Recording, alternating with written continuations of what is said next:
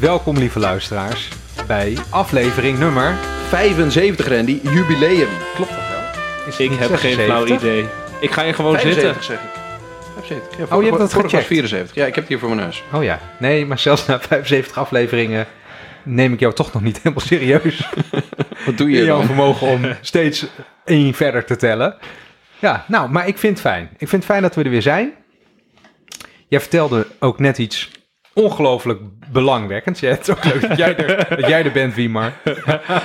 Ik ben er graag weer bij, jongens. Nee, maar dat, sorry dat ik jou even, even oversloeg. Dat kwam dat Wouter net voordat de microfoon aanging... In het voorgesprek. ja, iets zei wat zo ongelooflijk interessant en briljant was, dat ik het nu nog een keer zou willen horen. jij vertelde, jij kwam terug van de wc en je zei bloedserieus, ik weet eindelijk, luisteraars, jullie moeten weten dat Wouter is een ongelofelijke James Bond nerd. Die heeft, die heeft als kind had hij de verzameld DVD en hij kent alle, alle James Bonds en acteurs en afleveringen, of afleveringen, hoe noem je dat? Versies, jaargangen, kent hij uit zijn hoofd. Valt wel mee, valt wel mee. Dus wat zei En hij? hij kwam terug van de wc, hij glunderde en hij zei: Ik heb een inzicht gehad. Ik weet eindelijk waarom ik James Bond zoveel gaver vind dan andere superhelden. Wiemar en ik die dachten meteen: James Bond is geen superheld, maar dat is, dat, dat, dat is, ik dat is naast het, dat, dat is naast het punt. En, Wout, en toen viel er een eh, stilte. Ik dacht trouwens ook, Wouter- ik heb er niet om gevraagd. Dat dacht ik ook al om dit te weten. Maar ga door. Er viel een stilte. Dat is hier heel bijzonder, dat merk je nu. En toen zei Wouter: Het is een ambtenaar. Er zijn heel weinig mensen die bij James Bond zouden denken, dit is een ambtenaar. En ik vind overigens dat je een geheim agent van de Engelse Ja, maar hij heeft, ook, Secret hij heeft ook Service... een vergunning, hè? Ja, niet kan vergelijken met, eh, met de, de gemeenteambtenaar in eh, Zeewolde. Ja, nou, nou en, is niet- het, is een, het is een ambtenaar. Het is Ja, een ambtenaar. het Het is een kijk, nee, maar, ambtenaar. eh, Een voorbeeld. Batman, Superman. Ba- Batman is de mooiste. Hè? Er zijn heel veel blogs geschreven over dat Batman een crook is. Omdat hij gewoon een miljardair is die komt om de wereld te redden. Ja. James Bond is niet zo. James Bond werkt voor de publieke zaak. James Bond verdient 36.000 pond per jaar. Precies. Zit in de, in de, de balken en de norm waarschijnlijk. Nou, eh, anyway, laten we beginnen. Nou. Dit was de eerste cold open. Ja, dit, eh, nu gaat het officieel nergens meer over. Wij gaan het vandaag hebben over eh, het regeerakkoord en het, het, het vorige regeerakkoord. Dit is binnen wat, wat zich in Nederland de journalistiek noemt, zou dit zo absurd zijn dat je het gaat hebben over een vijf jaar oud document. Eh, maar wij gaan het erover hebben van Vier jaar oud. Vier jaar oud. Eh, wij gaan het erover, ik kan ook niet tellen. We gaan het erover hebben van, wat is daar eigenlijk van terechtgekomen? En dat gaan we objectief en genuanceerd proberen te doen. Zo zijn wij. En waarom doen we dat? Want misschien, er zijn allemaal bruggetjes te maken met het eh, verleden en met het heden. Met het heden bijvoorbeeld, dat wordt gesproken over een eh, aankomend kort beknopt regeerakkoord. Ik moet zeggen dat als ik dit heb doorgelezen, dat ik daar volgens een groot voorstander van ben om de volgende keer een beknopt regeerakkoord te maken. Dit is verre van beknopt. Dit is inderdaad. verre, verre, van beknopt. verre ik heb van. nog nooit zoveel bullets bij elkaar gezien. Ja. Eh, en dit is dus, dat is het, eh, dat het linkje met het heden. Maar je hebt ook het linkje met het verleden. Want in het voorgesprek vertelde Wouter dat alle, onze eerste aflevering van Studio T-begrip, waar ging die over? De dividendbelasting. Die ging eigenlijk over het regeerakkoord Rutte 3. Dus wij, wij hebben als podcast ook heel veel te danken aan Rutte 3. Omdat wij begonnen zijn de twee dagen nadat het regeerakkoord Rutte 3 werd gesloten. En onze eerste afstand, uitzending ging over eh, die, de dividendbelasting dan. Maar eh, in essentie bespraken we daarin de punten die wij interessant vonden aan dit eh, regeerakkoord. Ja. Ja, en dat was eh, de aflevering dat als je die luistert, dat je dan pijn in je oren kreeg van de kwaliteit van het Van geluid. de slechte geluidskwaliteit. Ja, Ja. ja. hey, maar eerst De gekte van de week. de gekte van de week. dat, dat kunnen wel heel veel dingen zijn dit keer. Ja, we hebben dit dus niet eh, voorbereid. Kijk, ik was Nee, we hebben dit wel voorbereid. Alleen we hebben iets, wij doen iets heel anders. We gaan scriptloos. We gaan scriptloos. Ja, maar ik heb, ik heb mij nog nooit zo goed voorbereid als nu. Eigenlijk. aangezien je 70 pagina's Ik hebt zit hier met een soort boekje met, met Twee eindeloos uur. aantekeningen voor me. Twee uur zitten deze.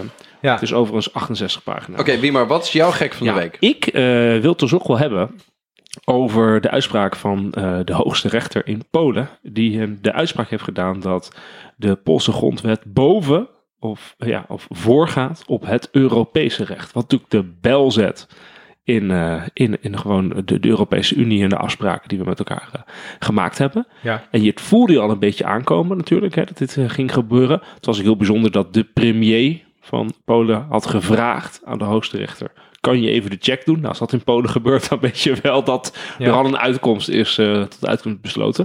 Maar dat kan natuurlijk een hele, hele grote gevolg hebben. Ehm, voor, eh, voor Polen, voor de eh, samenwerking tussen de EU-lidstaten. En je ziet nu al dat er een strafexpeditie eh, opgestart wordt natuurlijk door de andere landen, de meer westerse landen van de EU.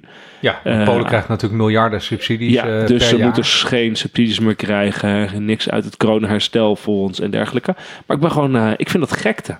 Dat er nu echt wordt gezegd, eh, een land gewoon zegt, ja, onze eigen wet, eh, wetten gaan voor op de Europese Unie. Dat is gekte, omdat het echt gewoon, ja, een totale eh, aanpassing van het systeem zou, zou vergen. Het is eigenlijk anarchie in de EU. En we moeten niet vergeten dat de Brexit en dat de Britten eruit wilden, dat ook te maken had met discussies over hoe kan het Europese recht voorrang hebben op het eigen nationale, soevereine recht in Groot-Brittannië. Dus nou, ik, ik vond het wel gek eigenlijk. Maar doen, die Polen die doen het eigenlijk veel slimmer dan die Britten. Want die Britten die stappen er echt uit met alle nadelen van dien. En die Polen die, eh, nou ja, dat weet ik nog niet. Maar vooralsnog, die blijven er gewoon in zitten. Maar die zeggen, ja, maar met, hier doen we niet meer mee. Alles wat we niet willen, dat doen we niet. Ja, ik, ik denk dat je overschat in welke mate er weer een plan is. Ehm, in Polen is het gewoon de, de, de, de rechtsstaat wordt daar gepolitiseerd. Je hebt gewoon die, de, de partij die aan de macht is, die heeft nu een controlecommissie Is- voor alle rechters aangesteld. Eh, en dat, dat wordt gewoon pure politiek.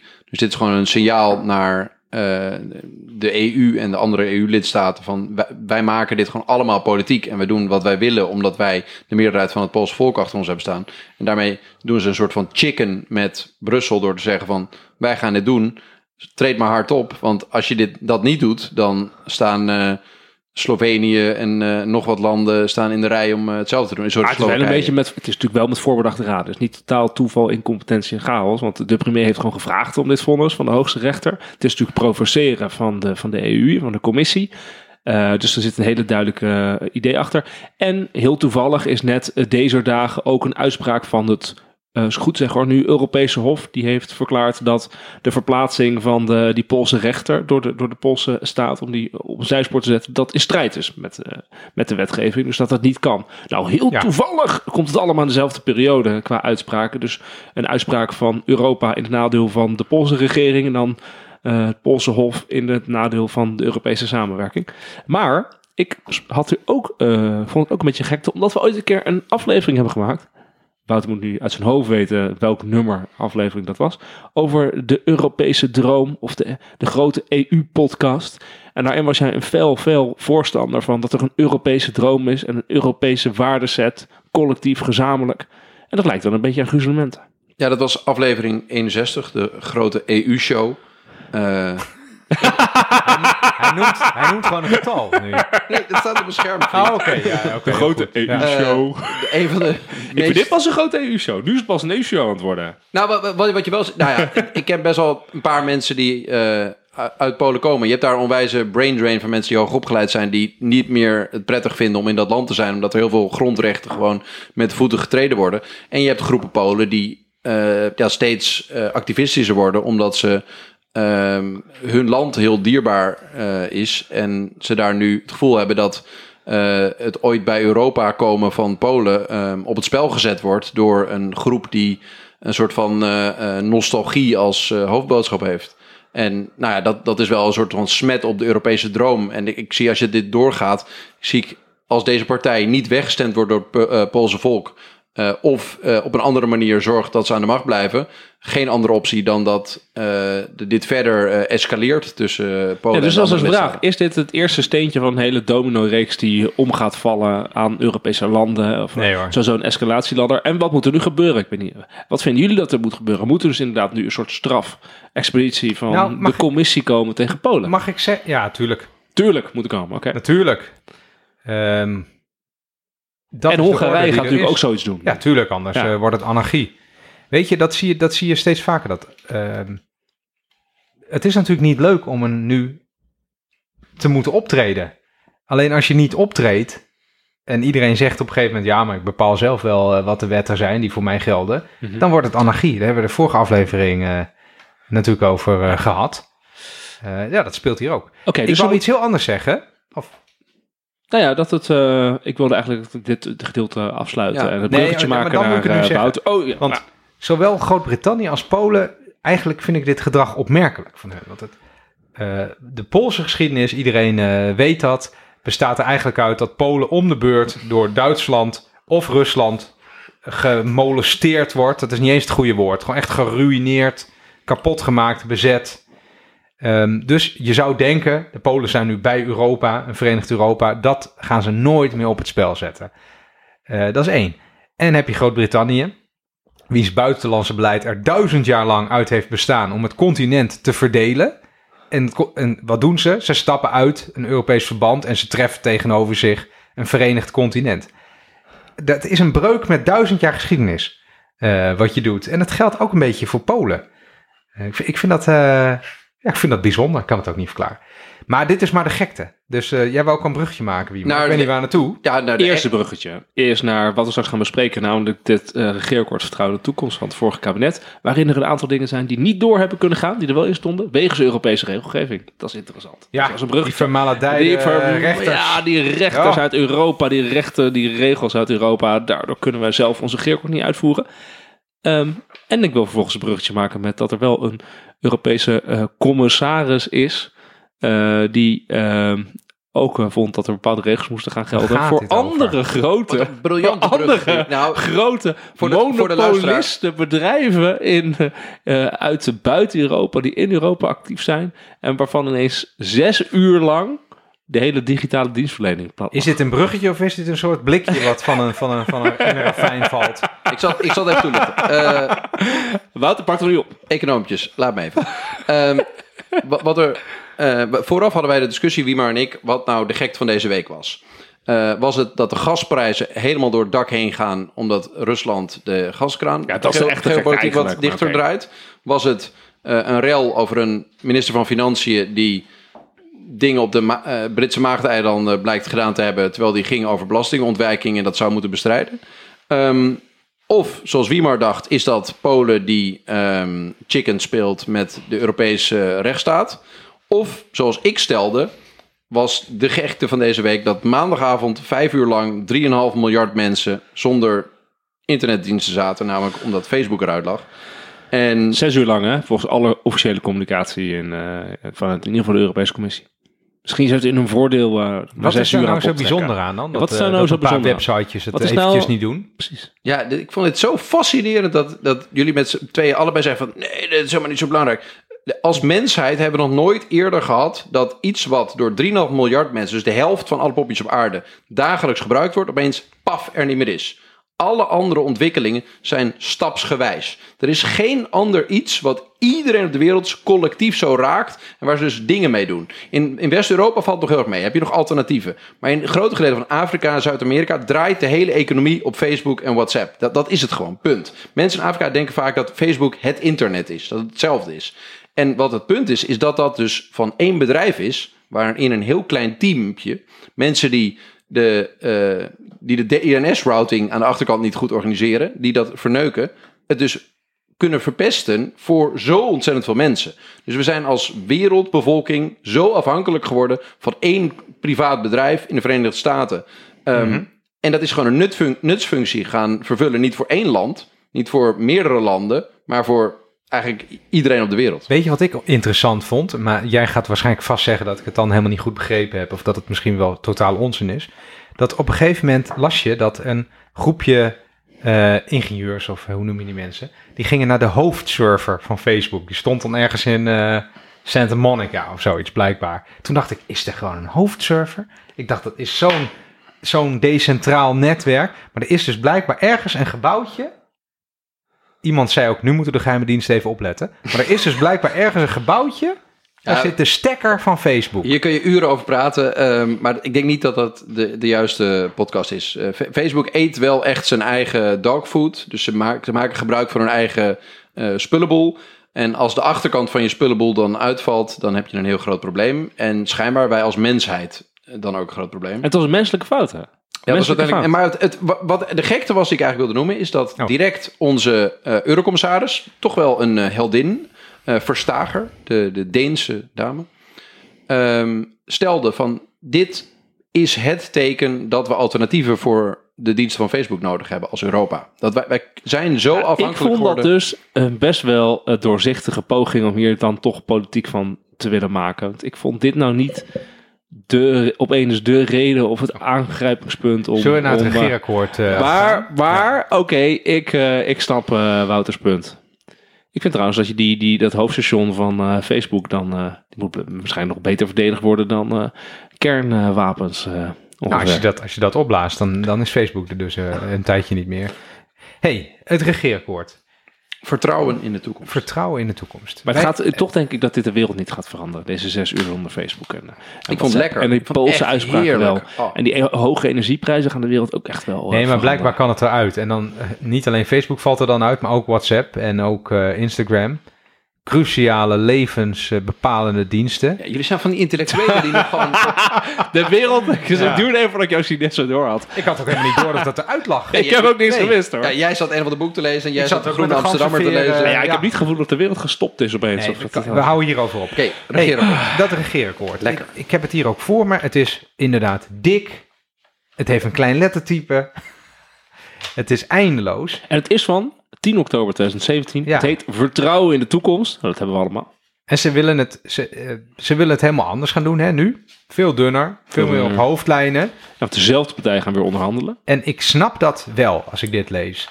Want eh, zal, ik, zal ik gewoon even aftrappen? Eerste hoofdstuk. Even wat algemene dingen of wil je gewoon eh bam Nee, erin? joh, we- gewoon van de hak op de tak, Oké, alsjeblieft. Omste beurten. Let's go. Omste beurt, ja. We gaan zo met de, met de klok mee. Ik begin. Justitie en veiligheid. Dat is dan ook een onderwerp waar ik, waar ik eh, niet bijzonder veel mee heb. Hè? Ehm, en dat is. eh, Dat zijn, dat zijn 40, 40 punten of zo. Meteen. Dus dan denk ik: oké, je gaat regeren. Vier jaar, misschien vijf. Wat ga je doen? Denk je, nou, stel een paar prioriteiten op. Maar het zijn eindeloos veel eh, ditjes en datjes. En er wordt ook, eh, nou hier, Wouter, jij weet waar het over gaat. Er staat er voor de uitvoering van de wet computercriminaliteit 3,10 miljoen euro extra beschikbaar. Op de rijksbegroting is 10 miljoen, is ongeveer alsof ik jou nu een halve cent geef. Dat is, daar heb je het dan over. En daar, daar even Toch? een mailtje over stuurt. Toch staat dat, eh, hè? Ja. ja. En toch, toch staat dat hier. En daar staat sowieso heel veel, eh, ehm, ja, eh, n- nonsens wil ik niet noemen, maar ik bedoel, het is niks. Er staat, terrorismebestrijding vergt onverminderde aandacht, punt. Ja. Hè? Wat, wat, wat staat hier? Eh, niks, eh, eh, niks in feite. Ehm, maar aan de andere kant, er zijn veel dingen wel gebeurd hoor, als je het dan allemaal googelt. Ja, heb ik al- vond het juist wel. Ik, zat, ik dacht, ik vond het juist wel als, toch een beetje algemeen. Ik vond het wel mooi. Ik zat het te lezen. Ik dacht, nou, eh, een beetje de bullets eh googelen. is dat eigenlijk uitgekomen? Eh, is er wat gedaan echt mee? Is het tot uitvoering gekomen in die vier jaar? Nee, het meeste- heel veel is gewoon uitgevoerd. Dus dit is wel, dus die wel een extreem waardevol of invloedrijk document. Ja, Eh, blijkbaar als je hier iets in krijgt, het Ja. regeerakkoord, dan is de kans heel groot dat het gebeurt. Dat is wat anders dan dat het lukt. Maar eigenlijk bijna alle wetgeving die genoemd wordt van die moet er komen, die is er nu. Als Ja. ik eh, google. Hè. Hier staat dan eh, motorbendes verbieden. Die worden hier dan outlaw motorcycle gangs genoemd. ja, moet wel lekker, lekker bekken. hè. Goeie Weet je, misschien in het volgende regeerakkoord een wet dat we Nederlands praten in Nederland. Hè, is dat niet... eh, Nou, dat, daar is ook wel iets voor gedaan. Namelijk Ja. in het onderwijs eh, eh, is er vastgesteld dat, ehm, eh, Wilhelmus colleges, colleges die in het Engels geven, moeten goede rechtvaardiging om dat in het Engels te doen. Ehm, maar wat, ik heb dus ook het hele regeerakkoord teruggelezen. En ik, ik, ik denk dat er weinig journalisten zijn die dit doen. Dus die mogen eh, God op hun knietjes danken dat wij tenminste die moeite nemen om te kijken wat ze ook weer van plan waren. Ehm, maar wat mij eigenlijk opvalt is, het is best wel een, eh, een fijn sociaal verhaal. oh, jij, gaat helemaal jij gaat helemaal meteen Nee, ja, ik, ik zal zo eh. even staven met een paar puntjes. Ehm, maar het, het is hartstikke algemeen. Het is heel gebalanceerd. Veel aandacht voor de zwakkeren in de samenleving. En dat innovatie voor iedereen moet zijn. Een verhaal uit de goede tijd. En eh, toen we dan in die, die. Als je dan in al die puntjes die daar genoemd worden. Dat is echt een soort van, soort van to-do-list met kleine puntjes. Eh, ik heb uit, eh, uitgebreid gekeken naar onderwijs, zorg. En, en best wel veel zaken zoals ja, het Wilhelmus op scholen verplicht maken. Is gedaan. Ehm, eh, de, de eerste collegejaar halve studiegeld is gedaan. Eh, eigen risico dat op eh 385 euro zou blijven, is gedaan. Eh, een flinke accijnsverhoging op tabak, zo in de zorgparagraaf, is gedaan. Ehm, alleen op het gebied van al die medisch-ethische dingen merk je in het regeerakkoord dat er al echt wat wrijft tussen D66 en de ChristenUnie. Dat is gewoon één pagina die gaat over... eh, Ja, maar jij, wacht, jij schiet helemaal zijn. hier naartoe. Ik was nog met justitie, Oh. wilde ik nog wat dingen noemen. ja, we zouden toch om En we Ik opschieten, word hier gewoon van de, van de weg gereden hier. Het is echt van het, van het toxische mannelijke gedrag eh, hier. Ik wou zeggen, Gezellig. hou het even vast. Volgende keer gaan we gewoon script hoor, jongens. Dat gelooft helemaal de hand. Ik wou zeggen, heel veel dingen gewoon gebeurd. eh, en een aantal dingen ehm, niet. Dat is dan ook interessant. vertel. Het wiet-experiment. Daar gaat het al heel lang over nu, hè? Dat eh, de, de teelt van, eh, van wiet een keer legaal zou moeten worden. En dat zijn dan kleine stapjes daar naartoe met experiment. Daar komt, de, daar, komt steeds maar niks van terecht. En ik verwacht ook dat D66 bijvoorbeeld dat dan in een nieuw regeerakkoord eh, wil hebben. Dat het gewoon gelegaliseerd wordt. Het is in half, half Amerika, de Verenigde Staten, is het inmiddels legaal. Hier eh, liepen wij voor, eh, als je dat vindt tenminste. Eh, en hier, hier kloten we maar wat aan. Ehm, wat ook opvalt, ophelderingspercentage van de politie is altijd, van misdrijven. is heel laag altijd, hè? Be- hoe, hoog denk je dat het is? Dat, dat is zo'n ge- getal als in... het is maar net hoe je het vaststelt wat eruit Er komt. een- er is een CBS-definitie in ieder geval. Ja, In echt niet zo waar 2017 dan. was hij 26% En in 2020 is hij, was hij 23,9% Dus gedaald. Dat is niet gelukt. Ja, dat is ook wel, dat kun je ook wel opschrijven, maar dat is natuurlijk ook wel lastig. Maar heel veel beleidsinitiatieven, zoals wraakporno eh, wordt verboden, is gebeurd. Eh, groepsbelediging eh, blijft strafbaar. Ja, dat is natuurlijk wel makkelijk. Blijft strafbaar, ja, dan hoef je ook niks te doen. Ja, Ja, ik, ik, nou eh, jij. Ik zat Oh. dus, eh, want ik daarna, na die, eh je had je justitie, komt eh, bestuur en koninkrijksrelaties. Dat is niet degene waar ik eh, het meeste van eh, weet, maar wel heel leuk om te lezen, want daar leerde veel van. En ik zat dus de, het lijstje af te gaan en denk, jeetje, inderdaad, dat is nog doorgevoerd door deze regering. Daar heb je gelijk in. Zoals bovenaan de eerste bullet. Namelijk dat eh, de deconstitutionalisering van de benoeming van de burgemeesters en de commissaris van de koning. Die wet is er doorheen. Oftewel, ehm, dat het uit de grondwet is dat eh, de kroon de burgemeester en de commissaris eh, benoemt. Dus betekent, en dat is dus door de Eerste en Tweede Kamer gegaan, in twee keer hè, revisie met een tweederde meerderheid aangenomen, dat de grondwet aangepast moet worden. Mhm. Ehm, en uiteindelijk ehm, betekent dat dus dat er nu nou, ruimte ligt in de wetgeving om op een andere manier de burgemeester en de commissaris te gaan kiezen. Dus om bijvoorbeeld dat te gaan, ehm, nou ja, de, een referendum te gaan doen, bijvoorbeeld, of door de gemeenteraad, of eh, dat de burgers inderdaad kunnen stemmen of kiezen of een voorkeur. Ja, daar kan Dus het dat- parlement toe besluiten zonder Ja, grondwet ja, ja, nog precies, toe precies. Maar dat Ja. is toch wel eh, gebeurd. Dus dat is er gewoon doorheen gekomen. Dat was ik even vergeten bijvoorbeeld. Een andere ehm, die er doorheen gekomen is, eh, dat we misschien al bijna zouden vergeten, is de afschaffing van een bepaalde wet. Ik dacht, oh ja, dat klopt, Referendum. ja. Ja, Ja. de afschaffing van het raadgevend referendum. Aangenomen in, eh, in 2018 is dat dus, is die afgeschaft. Met een minimale meerderheid. In de Tweede Kamer 76 zetels voor. In de Eerste Kamer 40 zetels voor. Eigenlijk gewoon de, de coalitie plus de SGP. En het is inderdaad ingetrokken. Ik dacht het dat, raadgevend eh, referendum. Ik dacht dat de- Kamer nu alweer een stap heeft gezet richting juist weer een correctief referendum. Dat, eh, dat weet ik niet eh, eigenlijk. Niet, eh, dat heb ik niet geresearched. ga verder. Ik Maar dat soort dingen zie je terug. Ik wist bijvoorbeeld, ook een andere die ingevoerd is, de normalisering van de rechtspositie van ambtenaren. Hè? Dus eh, Wouter zit nu stevig te knikken, dat klopt. Jij bent eh, genormaliseerd. James Bond kan, James Bond De bijzondere, de bijzondere rechtspositie van ambtenaren is natuurlijk aangepast. Eh, en nu heb je gewoon een arbeidscontract. En je wordt niet meer, hoe heet het dan, aangesteld of iets Ja, inderdaad. Je, je hebt een contract in plaats van een aanstelling. ja, is in 2020 eh, ingegaan. Dus het arbeidsrechtelijk is hetzelfde als, eh, als de markt. Dat heeft deze regering ook gedaan. Een ander klein ding, eh, gewoon even om te weten. De kustwacht. Daar is een Nederlandse gedeelte is, eh, van, eh, van, eh, naar het ministerie van Defensie gegaan. Daar is 10 miljoen euro eraan gegooid om ook vooral 10, in weer 10 miljoen euro. 10 miljoen. Vind ik zo raar. om, om zeg maar, het materieel enigszins te vervangen, maar ook om interventies dus te kunnen doen, vooral rondom nou, in het Caribische gebied, zeg maar. En dat heb ik even opgezocht en op de Defensie-site eh, staat dat inderdaad nu netjes daaronder. En een hele bak met geld, met allemaal enveloppen, dus eh, geld voor de inwoners van Bonaire, Sint-Eustatius en eh, Saba. Je kan inderdaad het hele lijstje eh, zien. Er is geld gegaan naar Saba voor ontwikkeling van een haven en de landbouw. Eustatius, eh, bodemerosie is tegengegaan. En Bonaire echt een hele lijst met dingen. Sociale woningbouw wordt eh, gebouwd, de landbouw wordt aangepast, slachthuis.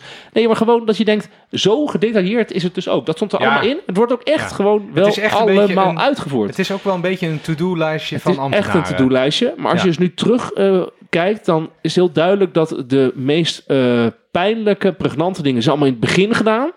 Dus in 2018 eigenlijk allemaal doorgevoerd. Als je dan dingen van je denkt, had dit nou prioriteit? Die zijn ook allemaal in 2020 of in 2021 nog naar de Kamer eh, gestuurd. En sommige hangen overigens nog eh, ter bespreking, Ja. bijvoorbeeld in de, in Nou de Eerste met- Kamer. Eigenlijk is dat slim. Want als je nu vlak voor de verkiezingen het referendum had afgeschaft, ik noem maar iets, dan dat wat had heel gevoelig gelegen. Dat lag toen ook gevoelig, maar mensen zijn het gewoon vergeten Ja. eh, nu. Of bijvoorbeeld, als laatste, de wet open overheid. Ja, praat rustig uit. De wet over overheid. nee, die gaat nu in. Hè. Die gaat per 1 januari eh, gaat in. Dat was een initiatiefwet van GroenLinks en D66.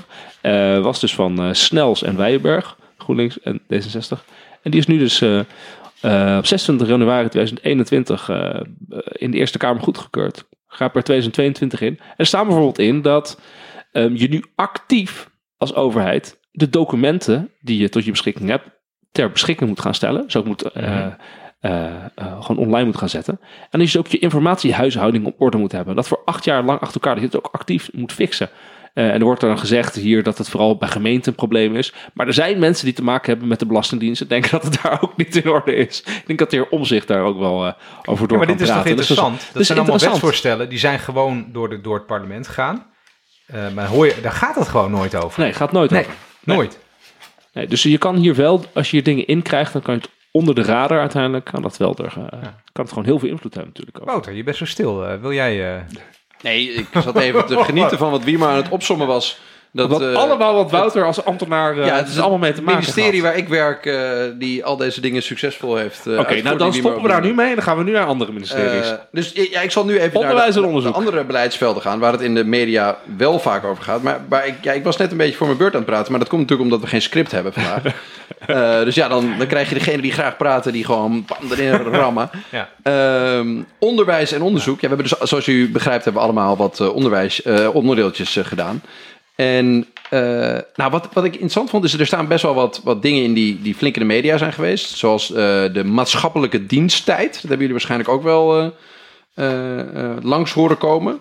Eh, dat, Ja, die is toch gewoon CDA. ingevoerd? dat is gewoon ingevoerd. Ja. Dat is gewoon ingevoerd. Een goed idee bestaat ook, nu. Eh, jongeren kunnen daar eh, een vergoeding voor krijgen. Er zijn een heleboel organisaties die, eh, die, dat, eh, ehm, die, die dat doen. Ehm, en die jongeren dus... eh, ik heb zelfs op het departement waar ik werk te maken gehad met jongeren die een onderdeel van hun maatschappelijke diensttijd deden door een beleidsadvies op te stellen. Dat was hartstikke leuk. Ehm, en ik denk zelfs dat eh, toegevoegde waarde heeft. En nou, een ander ding, bijvoorbeeld dat Wilhelmus op scholen. Ik ben nu toevallig op zoek naar een, een school voor mijn oudste zoontje. En eh, ik vind het dan lollig om een beetje moeilijke vragen te stellen aan die directeuren of directrices van die scholen. En ik, heb, ik vraag dus telkens van, eh, is het, zingen jullie ook het Wilhelmus? Ja, dat, dat is dus ingevoerd, verplicht gemaakt. En dat doen ze ook Vind, vind je dat nou een moeilijke vraag? Ja, maar dat vind ik... Ja, of nee? Vind ik gewoon lollig. Ja, zeker. Dat is een hele lollige vraag. Ja, maar dat verbaast mij. Want doen ik, ze heb ook er- echt. ik heb een reportage gezien bij Eén Vandaag met eh Heerma van het CDA. Het Mhm. CDA heeft dit bedacht. Je ging testen. Nee, en to- toen ging het erover, ja, maar het is helemaal mislukt. Dit voorstel Oh. is niks van terechtgekomen.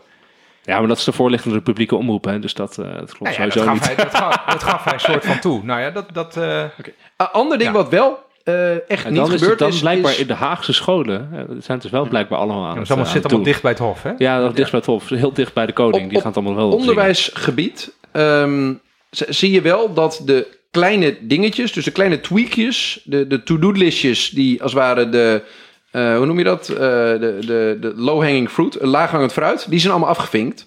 Maar de echt moeilijke dingen, zoals bijvoorbeeld eh, de 10 tot 14 scholen, dat stond ook in het regeerakkoord. Het idee dat er een soort samenwerkingsvorm tussen basisscholen en scholen in het voortgezet onderwijs zou komen, omdat men vond dat de stap daartussen te groot was. Dat zou geprobeerd gaan worden niet gedaan. Ehm, Dat is En- gewoon niet gebeurd. nee, gewoon, het is niet van de grond gekomen. En Nee. van, van die kleine dingetjes waarvan je denkt, waarvan je direct snapt, wat dit is makkelijk. Zoals het, eh, nou, er was veel gedoe over het eh, leenstelsel. Dus dan werd het collegegeld in het eerste jaar gehalveerd. Nou, Ja. gewoon, gewoon snel ingevoerd, goed gegaan. Kan je ook gewoon doen. Ja, ehm, Het is ook gewoon een, een kwestie van een getal in de computer veranderen. Ja, dus dat soort tweakjes Ja, die, Ja. die een maatschappelijk sentiment aanspraken, die zijn heel goed gegaan. Zie je ook in de zorg, wat mij betreft. Eh, ik noemde net al, je eigen risico is op eh, 385 euro gebleven. En nou ja, met een kabinet dat eigenlijk, hè? centrumrechts wordt gezien, vind ik dat best een, een, een, nou ja, een heel sociale eh, eh, richting. Dat is wel echt aanpassing van de wet. Hè? Dus echt, eh, ja. officieel, zeg maar, in de wetgeving zou, dat, zou het eigen risico juist een beetje mee moeten stijgen met de zorgkosten. Dus dit is echt gewoon aanpassing van de zorgverzekeringswet. Dat deze regering heeft. Ja, dat soort, je past dat soort wetten toch voortdurend aan. Ja, maar het is niet even een drukje op de knop. Het is wel Nee, oké, anders. ja, dit is wel echt een, een keuze, een Moet je fundamentele echt, moet je keuze. echt letters in de computer typen. Ja, ja je, op zelf ben je wel het werk van een beleidsambtenaar niet goed aan het omschrijven. Maar Nou, waar- waar je denk ik een discussie over kan voeren, is dat dit regeerakkoord begint vaak met hele mooie zinnen. Zoals de eerste zin van de zorgparagraaf is: We investeren in onze collectieve voorzieningen, bijvoorbeeld met elk extra geld en menskracht voor veiligheid, onderwijs en zorg. En nou, ik denk dat veel mensen zouden zeggen: van, Hoezo extra mensen in de zorg, extra mensen in het onderwijs, we hebben grote tekorten nog steeds. Ehm, en dus de, er zitten hele mooie grootse zinnen in. En de maatregelen die eronder vormen, eh, volgen zijn vaak dingen die behapbaar zijn en haalbaar zijn. En die ook grotendeels gewoon gehaald zijn. Ehm, zoals bijvoorbeeld de, de, de accijnsverhoging op, eh, op tabak. Nou, dat is, dat is flink omhoog gegaan. Ehm, er is een, eh, een preventieakkoord gesloten. Dat is ook goed gegaan. En- sportakkoord. sportakkoord inderdaad. Ehm, en wat je wel ziet is dat, dat bij die medisch-ethische dingen, durf, probeer ik net wel even te raken, dus het waardig levenseinde, daar heeft eh, D66 eigenlijk iets gedaan wat niet helemaal in het regeerakkoord stond. Weet je nog, eh, Pia Dijkstra met die wet, die heeft ze in eh, 2020 ingediend, dat euthanasie mogelijk gemaakt wordt voor ouderen Ja. boven de 75 jaar die uitzichtloos en ondraaglijk lijden. Ehm, dat, dat wilde men in het regeerakkoord duidelijk nog niet. Want daar werd aangekondigd dat er onderzoek naar gedaan zou worden. Ehm, een andere medisch-ethisch ding was het eh, onderzoek naar embryo's en eh, de opt-out bij orgaandonatie.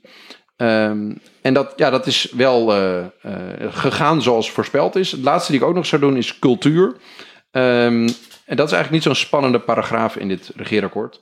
Eh, want eh, ja, uiteindelijk is in de praktijk alles gedomineerd door de coronasluiting en de ongelijke behandeling van de cultuursector volgens de cultuursector.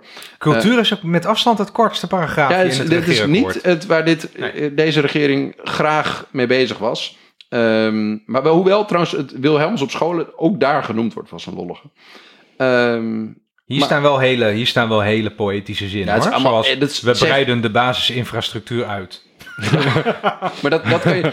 Dat, ook, betekent dat? Dan kan ik daar wel wat leuks over zeggen. Ik denk dat de zin we breiden de basisinfrastructuur uit, die kan je in de IT-paragraaf, buitenlandse zaken, paragraaf, cultuurparagraaf, Ja, weer ik. overal zeggen, maar niet Dat, uit. dat zijn...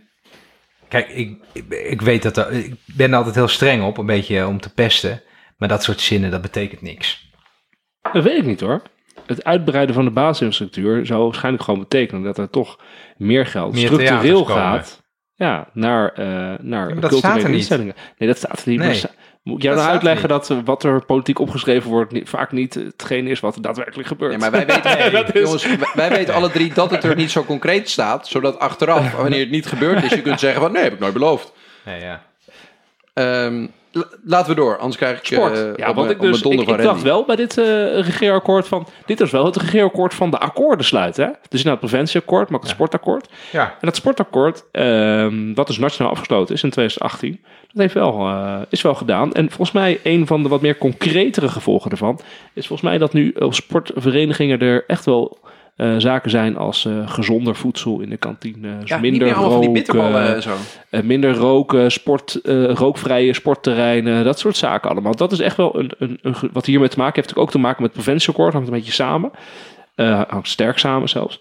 Ehm, ik heb het hier ook in, in Den Haag voorbij zien komen. Dat eh, door het Nationaal Sportakkoord is er ook weer een Haags lokaal akkoord gekomen. En dat heeft dan weer effect op wat we hier in Den Haag doen met, eh met sport. we gaan het niet Dus over gaat door. gemeentepolitiek Maar eh, hebben, hè? wat ik ook mooi vond hier, als we het heel concreet maken, er staat hier Het kabinet verdubbelt de in 2016 afgesproken structurele investering voor de topsport van 10 miljoen euro per jaar naar 20 miljoen euro per jaar om meer kansen te bieden aan onze Olympische en Paralympische teams. En er is dus 10 miljoen euro bijgekomen. Voor een groot gedeelte eh, is dat dus eh, gegaan naar eh, zorgen dat onze? Olympische kandidaten? Dat onze Olympische kandidaten meer internationale wedstrijden konden doen. Meer een toernooi mee konden doen. Ja. Dat er meer coaches en begeleiders betaald kunnen worden. eh deelname, wedstrijden, ondersteuning.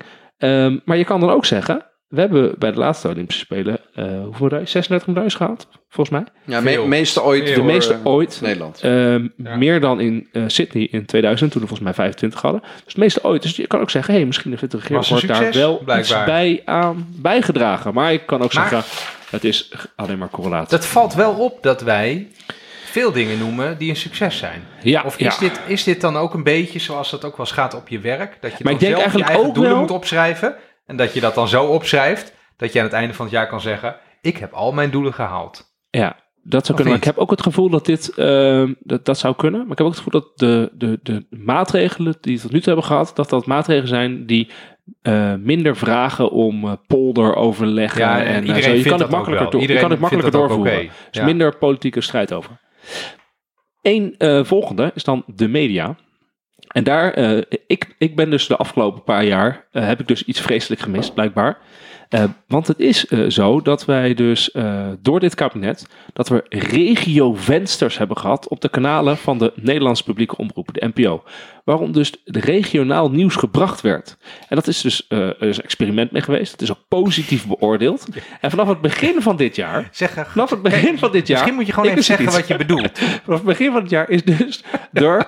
ehm, is, is dus een NOS-journaal, regio. Elke dag om kwart over zes. Ik, ik kijk dat dus nooit. maar dat is dus een ik regio om kwart gezien. over Ja, dat zes. is elke dag. Dat bestaat. En op NPO 2 is er ook dan van 6 tot 8 twee uur lang regionaal nieuws eh, te vinden. Dat, heeft dus, dat komt dus door dat dit kabinet. de politiek dus, hè, Dat bepaalt Nederland. de politiek. En dat Ja. eh, komt hier ook gewoon. Dat is Ik vind echt, het wel eh, een goede zaak. ik vind het ook een hele goede het zaak. apart dat de politiek daar zo, zo direct op Dus stuurt. het, de landelijke politiek stuurt echt op dat er lokaal nieuws Ik vind het eh, echt op de heerlijk. Komt. Dit zijn, dit zijn het van die goed. programma's die gaan over, over bijen in Drenthe of tuinieren in, in nee, jij maakt er Zeeland. nu weer een soort Heerlijk. zieke, eh, zieke karikatuur Nee, van. het is respect voor saaiheid. Maar ik wil je dus een compliment geven. Respect voor Groot je. compliment. Volgende die ik er tegenkwam.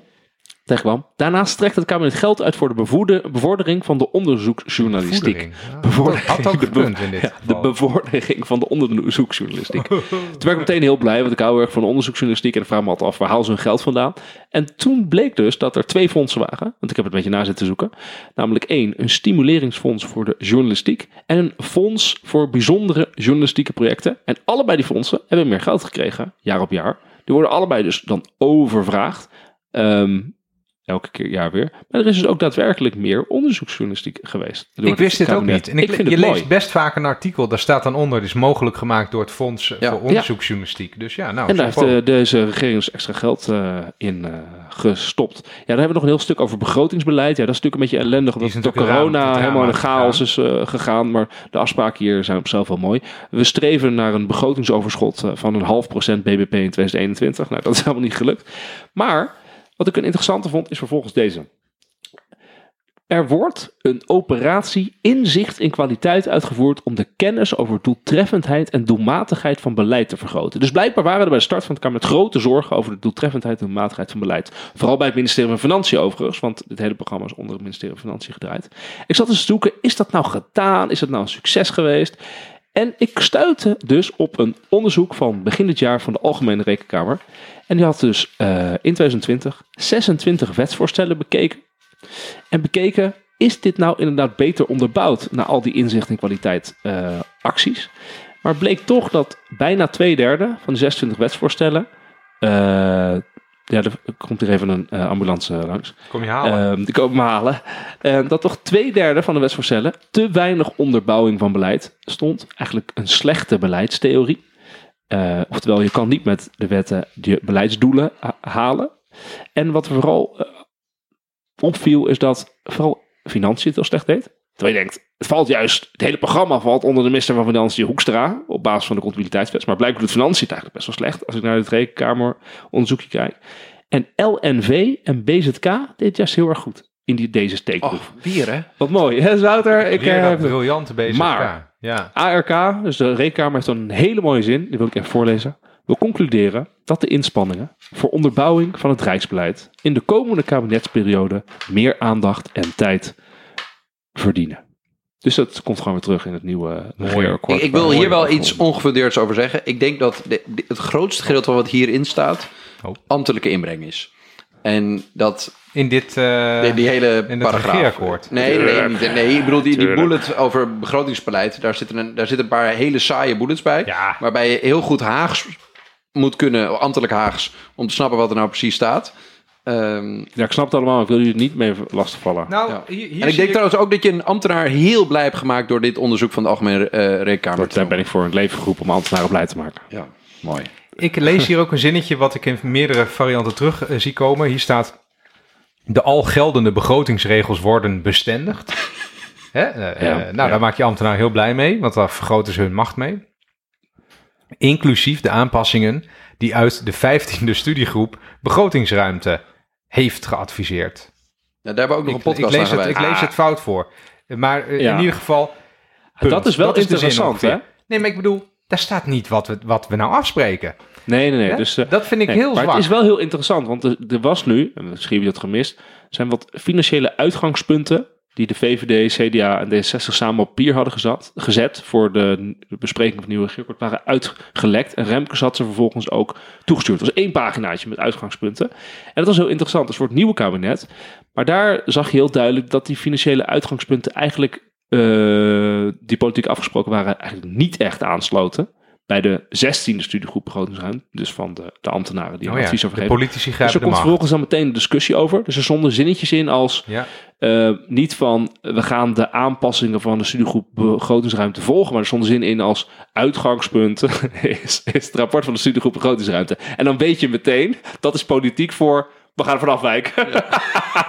en vandaag kwam er ook een column van de directeur van het Centraal Planbureau, Pieter Hazekamp, online, waarin die zei. eh, je moet wel gaan nadenken over je begrotingsregels. Die moeten bindend zijn en eh, je moet niet te, te, te ruim eh, gaan. Dus je merkt dat, en hij zat natuurlijk ook in de studiegroep begrotingsruimte als hoogambtenaar. Dus je merkt dat op dit moment de financieel-economische ambtenaren jullie een moeten wel- beetje... Jullie moeten wel op, naar Ja. mij luisteren. Dus gevoel, je merkt dat het gevoel daar is dat er nu wat minder invloed is, lijkt mij, als je het zo volgt, dan eh, in 2017. Mag ik, dit, mag ik dit proberen te vertalen voor de normale mensen? Want Ik denk dat, dat er, laten we zeggen, ongeveer een paar honderd luisteraars die financieel-economisch Haags onderlegd zijn, dit fantastisch vinden. Maar een groot gedeelte nu echt afhaakt of denkt, waar heeft hij weer maar het over? Ja, ik wilde er ook niet over hebben, maar jij zei het. Eh gaan we over deze zinnen praten. ja, ik begon Spijt mij. Sorry, we gaan gewoon verder. Ik, ik zie dat jij... de, nu- de bedoeling is, de ambtenarij wordt minder machtig. ja. Ja. We, gaan, we gaan even de volgorde een beetje loslaten, want laten we eerst even wonen doen. Want anders ben jij een uur achter elkaar eh, Ja, de ik, beurt. ik, overigens was ik niet verantwoordelijk voor deze volgorde, wil ik gezegd Nee, dat hebben. heb ik Nee, gedaan, dat heeft het regeerakkoord gedaan, want we lopen gewoon boven naar Nee, maar ik ben ook ik ben, Nee, ik ben door Randy hier neergezet het om dit te bekijken. Wonen is, is misschien de paragraaf. Nou ja, jullie weten dat, dat ik het heel lang eh, eh, bezig ben geweest met het wonen. Dat is niet zo'n sterke paragraaf, vind ik eh, eerlijk gezegd. En die is ook, Ik vermoed dat jij er invloed op hebt gehad. dat klopt. En een paar van de dingen die het meest zijn mislukt, daar heb ik ook eh, bemoeienis mee gehad. Dat het goed mislukt is. Nee, het is gewoon totaal mislukt. Vertel. Ik zal één eh, ding. Ja, ik, ik schep daar geen genoeg in. Ik lach er nu wel een beetje om. Maar er staat hier. ehm, voor het eind van de kabinetsperiode willen we 30 tot 50.000 bestaande woningen per jaar gasvrij maken. Bla bla bla. Nou, ik heb het even opgezocht. Hoeveel het er, zijn, hoeveel het er waren. Nou, minderder. Eh, het waren er minder. Ja, hoeveel minder denk je? 206 woningen. Waar gaat dit over? Ja, dus dat is gewoon totaal ehm, mislukt, kan je eigenlijk wel zeggen. Eh er wordt ook over geschreven, het, is, het, is, het bleek toch complexer dan we dachten. Ehm, en dat, eh, dat had er ook vooral mee te maken dat het eh, heel duur is. Maar wat ik dus interessant vond hieraan, toen der tijd heb ik eindeloos veel rapporten gelezen eh, over dat dat niet rendabel is omdat eh, je, je moet wel 30 jaar eh, in dat huis blijven wonen voordat het uit kan. Maar nu is de gasprijs verachtvoudigd. Nou, hoppa. Bam, alles is rendabel in één keer. Dus daar kun je ook zien hoe knieperig en kortzichtig we toen eigenlijk bezig waren. Dan zaten we dingen uit te rekenen van, ja, dat kan helemaal niet uit. Ja, maar gas in Nederland was half gratis. Hè? Eh, en nu heb je misschien een wat normalere prijs. En dan opeens kan het allemaal uit. En Ja, had je- ja, precies. die investering had je dus beter vroeger kunnen doen. Maar je ziet ook dat gewoon de, het hele urgentiegevoel toen de tijd op eh, dat dit dossier, ik weet niet of dat dan ambtelijk is geweest of politiek, maar in ieder geval, nu roepen we allemaal, er moeten miljoen woningen gebouwd worden, er moet regie Ja. genomen worden door, de, door het Rijk, er moeten gebieden aangewezen worden waar gebouwd gaat worden, misschien boeren uitgekocht. En dit regeerakkoord staat nog gewoon zinnetjes als, eh, even kijken, eh, in de afspraak willen we belemmeringen zoveel mogelijk eh, wegnemen. En dat moet dan de woningbouwproductie aanjagen. That's it. Ja. Nee, That's- that's it. Dat is eigenlijk dit is de echt- paragraaf wonen eh, waar eh, men totaal op van mening is veranderd. Over Ja. wat nodig is. En je ziet ook dat als je kijkt naar gewoon de woningbouwparagraaf, daar maar drie bullets. Ja. En de verduurzaming van de gebouwde omgeving, dus volgende pagina, heeft er al eh, zeven of acht zelfs. Ja. Dus de hele focus lag op de verduurzaming van de woningmarkt. En eigenlijk veel minder op, en op af, de, dat hypotheekregels wat moeten aangepast en hypotheekrenteaftrek beperkt. En, maar eigenlijk vooral lag het op eh, verduurzaming en er moet een middensegment eh, moet groter worden. Maar eigenlijk het idee, we moeten echt woningen gaan bouwen, de overheid moet wat doen en je moet gaan aanwijzen, is voor mij nou, is onbegrijpelijk dat dat, dat, dat 100% zo... nieuw ten opzichte van Ja. wat hier staat. betekent ook Ja. dus dat er eigenlijk veel te weinig eh, zicht was op wat er ging gebeuren. Gewoon op wat de woningbouwproductie eh, en de woningvraag zou gaan doen, Ja, achteraf. Ehm, ja, daarnaast zit eh, paragraaf economie. Die vond ik eigenlijk heel oninteressant. Dat klinkt als een hele belangrijke eh, paragraaf. Hij- is eigenlijk economie, innovatiebeleid en vestigingsklimaat. Ja, ehm, er staan hier dingetjes als eh, gaat meer geld naar fundamenteel onderzoek. Ja, dat is eh, volgens mij zo. Dat beeld heb je niet overigens. Hè? Als, je, als je gewoon de discussies volgt in de media, dan, dan krijg ik van wetenschappers eigenlijk alleen maar mee dat er, allemaal, dat er grandioos te weinig geld naar fundamenteel onderzoek gaat. Jij- werkt nu in de wetenschap hier, maar. Als ik het opzoek, dan is het eh, Het is niet echt van 4,9 fundamenteel miljard onderzoek. Ik doe absoluut geen 5,5 fundamenteel onderzoek. Ehm, nou ja, wat, wat bij dit, dan wat dit eh, regeerakkoord... Misschien zit je er net eh, wat dichterbij dan, eh, dan wij. Ja, dat wel. Maar de, dit, wat, eh, een van de vreemde zaken die bij het, dit regeerakkoord is gebeurd, is dat het beeld is ontstaan dat er eh, weinig extra geld naar onderwijs is gegaan. Terwijl als je kijkt naar eh, ook de berekeningen van dit regeerakkoord, de budgettaire berekeningen, je zet ook af tegen wat er beloofd was door de politieke partijen in hun verkiezingsprogramma's. Heeft dit regeerakkoord, en dat is heel bijzonder geschiedenis, weet ik uit mijn proefschrift bijvoorbeeld, Mhm. heeft dit regeerakkoord echt veel meer geld vrijgespeeld voor onderwijs dan beloofd was. Dus D66 had, heeft dat heel goed gedaan. Dus je gewoon kijkt naar de totale bedragen. Ja. Maar het idee eh, de afgelopen vier jaar is echt geweest alsof eh D66 heel de onderwijsdiscussie verloren had. En, Ja. Ja, Eigenlijk echt eh, hebben ze dat dan in de beeldvorming blijkbaar verloren, want feitelijk is het wel gebeurd. Ja, feitelijk eh, is het wel gebeurd. Ja, zeker. Er staat hier ook, ik had het net al over een beetje een geniepig zinnetje. En hier staat ook zo'n geniepig zinnetje. Dat gaat dan over de banken. Hier staat, goed gecapitaliseerde banken zijn cruciaal voor de kredietverlening. Dan denk je, we gaan de banken beter kapitaliseren. en dan staat er, zodra de zwaardere eisen van Basel IV van kracht worden, dat zijn regeltjes voor banken, wordt de eis voor de leverage ratio in overeenstemming gebracht met de Europese eis. Maar dan denk je, oké, we gaan de banken eh, financieel eh, versterken. Maar de, de eis is juist verzwakt. Die Ja. is van 4 naar 3 procent. Dat betekent voor iedere euro die je uitleent, moet je eh, niet 4, maar 3 cent in kas hebben. En dan denk ik, ja, dat is zo geniepig opgeschreven.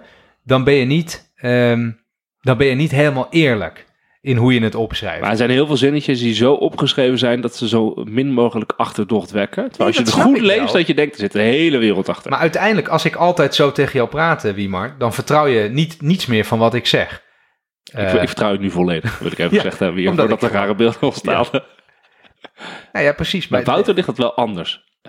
Hoezo? Ik- nee, is dat zo in het je computer? Sorry, ik wil die even Ja. eruit trekken. Iets wat niet gelukt is trouwens, is ABN AMRO volledig naar de markt eh, brengen. Ik geloof dat eh, die nog steeds voor merendeel in staatshanden is. Ja. Ehm, en InvestNL wordt hier nog belangrijk gemaakt. En dat is volgens mij ook niet echt je hebt eh, nu nog heel goed stevig aan het investeren. Is dat, bestaat dat nog? InvestNL bestaat zeker. Alleen het, lukt niet echt om het geld weg te zetten. Ze zijn nog een beetje in de beginfase. Dus het lijkt een beetje op de opstart-issues die ook het Nationaal Groenfonds eh, En heeft. ehm, Ja. Randy, ik, ik, ik, ben, ik, weet, ik ben geen econoom, jullie wel, dus ik, ik, ik kan gewoon met recht zeggen dat ik het minst vanaf weet. Ehm, er staat ook een hele paragraaf, het is de laatste, over een concurrerend vestigingsklimaat. En dat gaat over dat, eh, dat ze onder andere meer willen bestrijden dat firma's zich hier alleen op papier eh, eh, kunnen vestigen in Nederland. Eigenlijk gewoon Nederland als belastingparadijs. De brievenbusfirma's, De ja. brievenbusfirma's. Dat heb ik ook even opgezocht. Dat, nou, dit vind ik wel opvallend. Want ook in de tijd dat Dijsselbloem minister van Financiën was... Toen, toen, toen was het zo dat hij vanuit zijn partij... ook heel erg onder druk werd gezet om daar meer aan te doen. En toen was ook steeds het verhaal van... ja, maar dat, dat gebeurt, hè? dat doen we, dat doen we. Dit regeerakkoord zegt ook... we gaan echt die brievenbusfirma's... die gaan we hard aanpakken. Eh, maar als je dan vervolgens kijkt... eh, naar de geldstromen die via die brievenbussen lopen... dat is alleen maar toegenomen. Ja, dus dat beleid, dat werkt niet. Ja, we waren net heel lang heel positief over van alles en nog wat. Maar dit is toch ook wel groot bier. Eh, maar dit, hiervan roepen we dus steeds maar dat we het gaan doen en eigenlijk gebeurt het niet. Nou, nee, laten we even eerlijk wezen. Vooraf hadden we het erover dat een heleboel kleine to-do's allemaal supergoed zijn afgevinkt en goed ingevuld. Maar dat een paar grote stelselwijzigingen, bijvoorbeeld het belastingstelsel, dat dat gewoon niet succesvol vanaf is gebracht. En dit is een onderdeel van. nee, dat klopt. Nou, Ja, ja, maar klopt. kijk, de, de afspraken die gemaakt zijn over het belastingstelsel, omdat de hervormingen die wel afgesproken zijn, het was niet zo'n grote hervorming als we wel wellicht hoopten, maar de afspraken die erin staan zijn eigenlijk best wel redelijk eh, Wat bedoel jij, doorgekomen. eh, dan? Dus ik denk bijvoorbeeld aan, de afspraak was om een, ehm, om een nu een twee-schijvenstelsel in te gaan voeren. Dus vroeger hadden we er vier, hè? om nu een twee-schijvenstelsel in te voeren, met een basistarief van 36,93% en een toptarief van 49,5%. Ja, oké. ja. Wat dus eh, heel toevallig dan net onder de 50% is. Natuurlijk gewoon een politiek dingetje. Je wilt net niet. de helft, net niet de helft. moeten betalen. Dus, ja. maar oké, dit is wel ingevoerd. Er is een twee schijven tarief gekomen.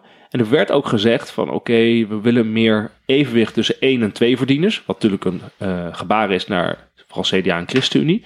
En die moet zeggen dat de fiscale druk tussen één en twee verdieners ook wel enorm uit elkaar gelopen was. Dus is ja, goed dat, is ook zo. Dat is, ja, eh, dat, is ook zo. absoluut Dus daar moest ook wat gedaan worden. En het moet eh, werkende met een middeninkomen moeten vooruit. Dat is natuurlijk een VVD-ding. Ehm, maar ook de zaken als de hypotheekrenteaftrek is toch wel beperkt. En de zelfstandige aftrek is echt wel fors beperkt. En uit mijn hoofd ook nog meer dan hier toen afgesproken is in het regeerakkoord. Want ook tijdens tussentijdse akkoorden nog een extra versnelling is geweest. Van Ja, de afbouw van Ja. Met het idee dus, ja, als je kijkt op de arbeidsmarkt... wil je niet dat de fiscale eh, kortingen op, eh, op het werk van zelfstandigen... op arbeids- en zelfstandigen, dat dat zo heel groot is ten opzichte van werknemers. En dat is opvallend, want... ehm, er wordt ook gezegd dat de, de directeur groot aandeelhouder, dus de, de DGA, hè, dus eh, je hebt drie types, de werknemer, de zelfstandige voor gewoon inkomstenbelasting en de directeur groot aandeelhouder als je ondernemer wil zijn. En die directeur groot aandeelhouder zit echt in box 2, dus je hebt geen zelfstandige maar je mag in box 2 alle dingen doen. Daar wordt er gezegd dat daar de bedoeling was om die belastingdruk flink te verhogen voor de DGA. Ehm, dus bijvoorbeeld om de belastingdruk in box 2 eh, in stappen te verhogen van 25% naar 28,5%. Ik heb zitten lezen, dat is niet gelukt. Die is eh, blijven steken op 26,9%. Dus die belastingdruk is niet zo verhoogd als we van tevoren hadden gezegd hier in het regeerakkoord. Dat is bijzonder. Dus voor de zelfstandige aftrek is wel forser verlaagd. Maar de, voor de directeur groot aandeelhouder is het niet zo fors verhoogd. En dat is wel interessant. Je ziet wat meer bij de kleinere, bij de bedrijfsbelastingen. Want we weten allemaal nog dat de dividendbelasting afgeschaft zou worden.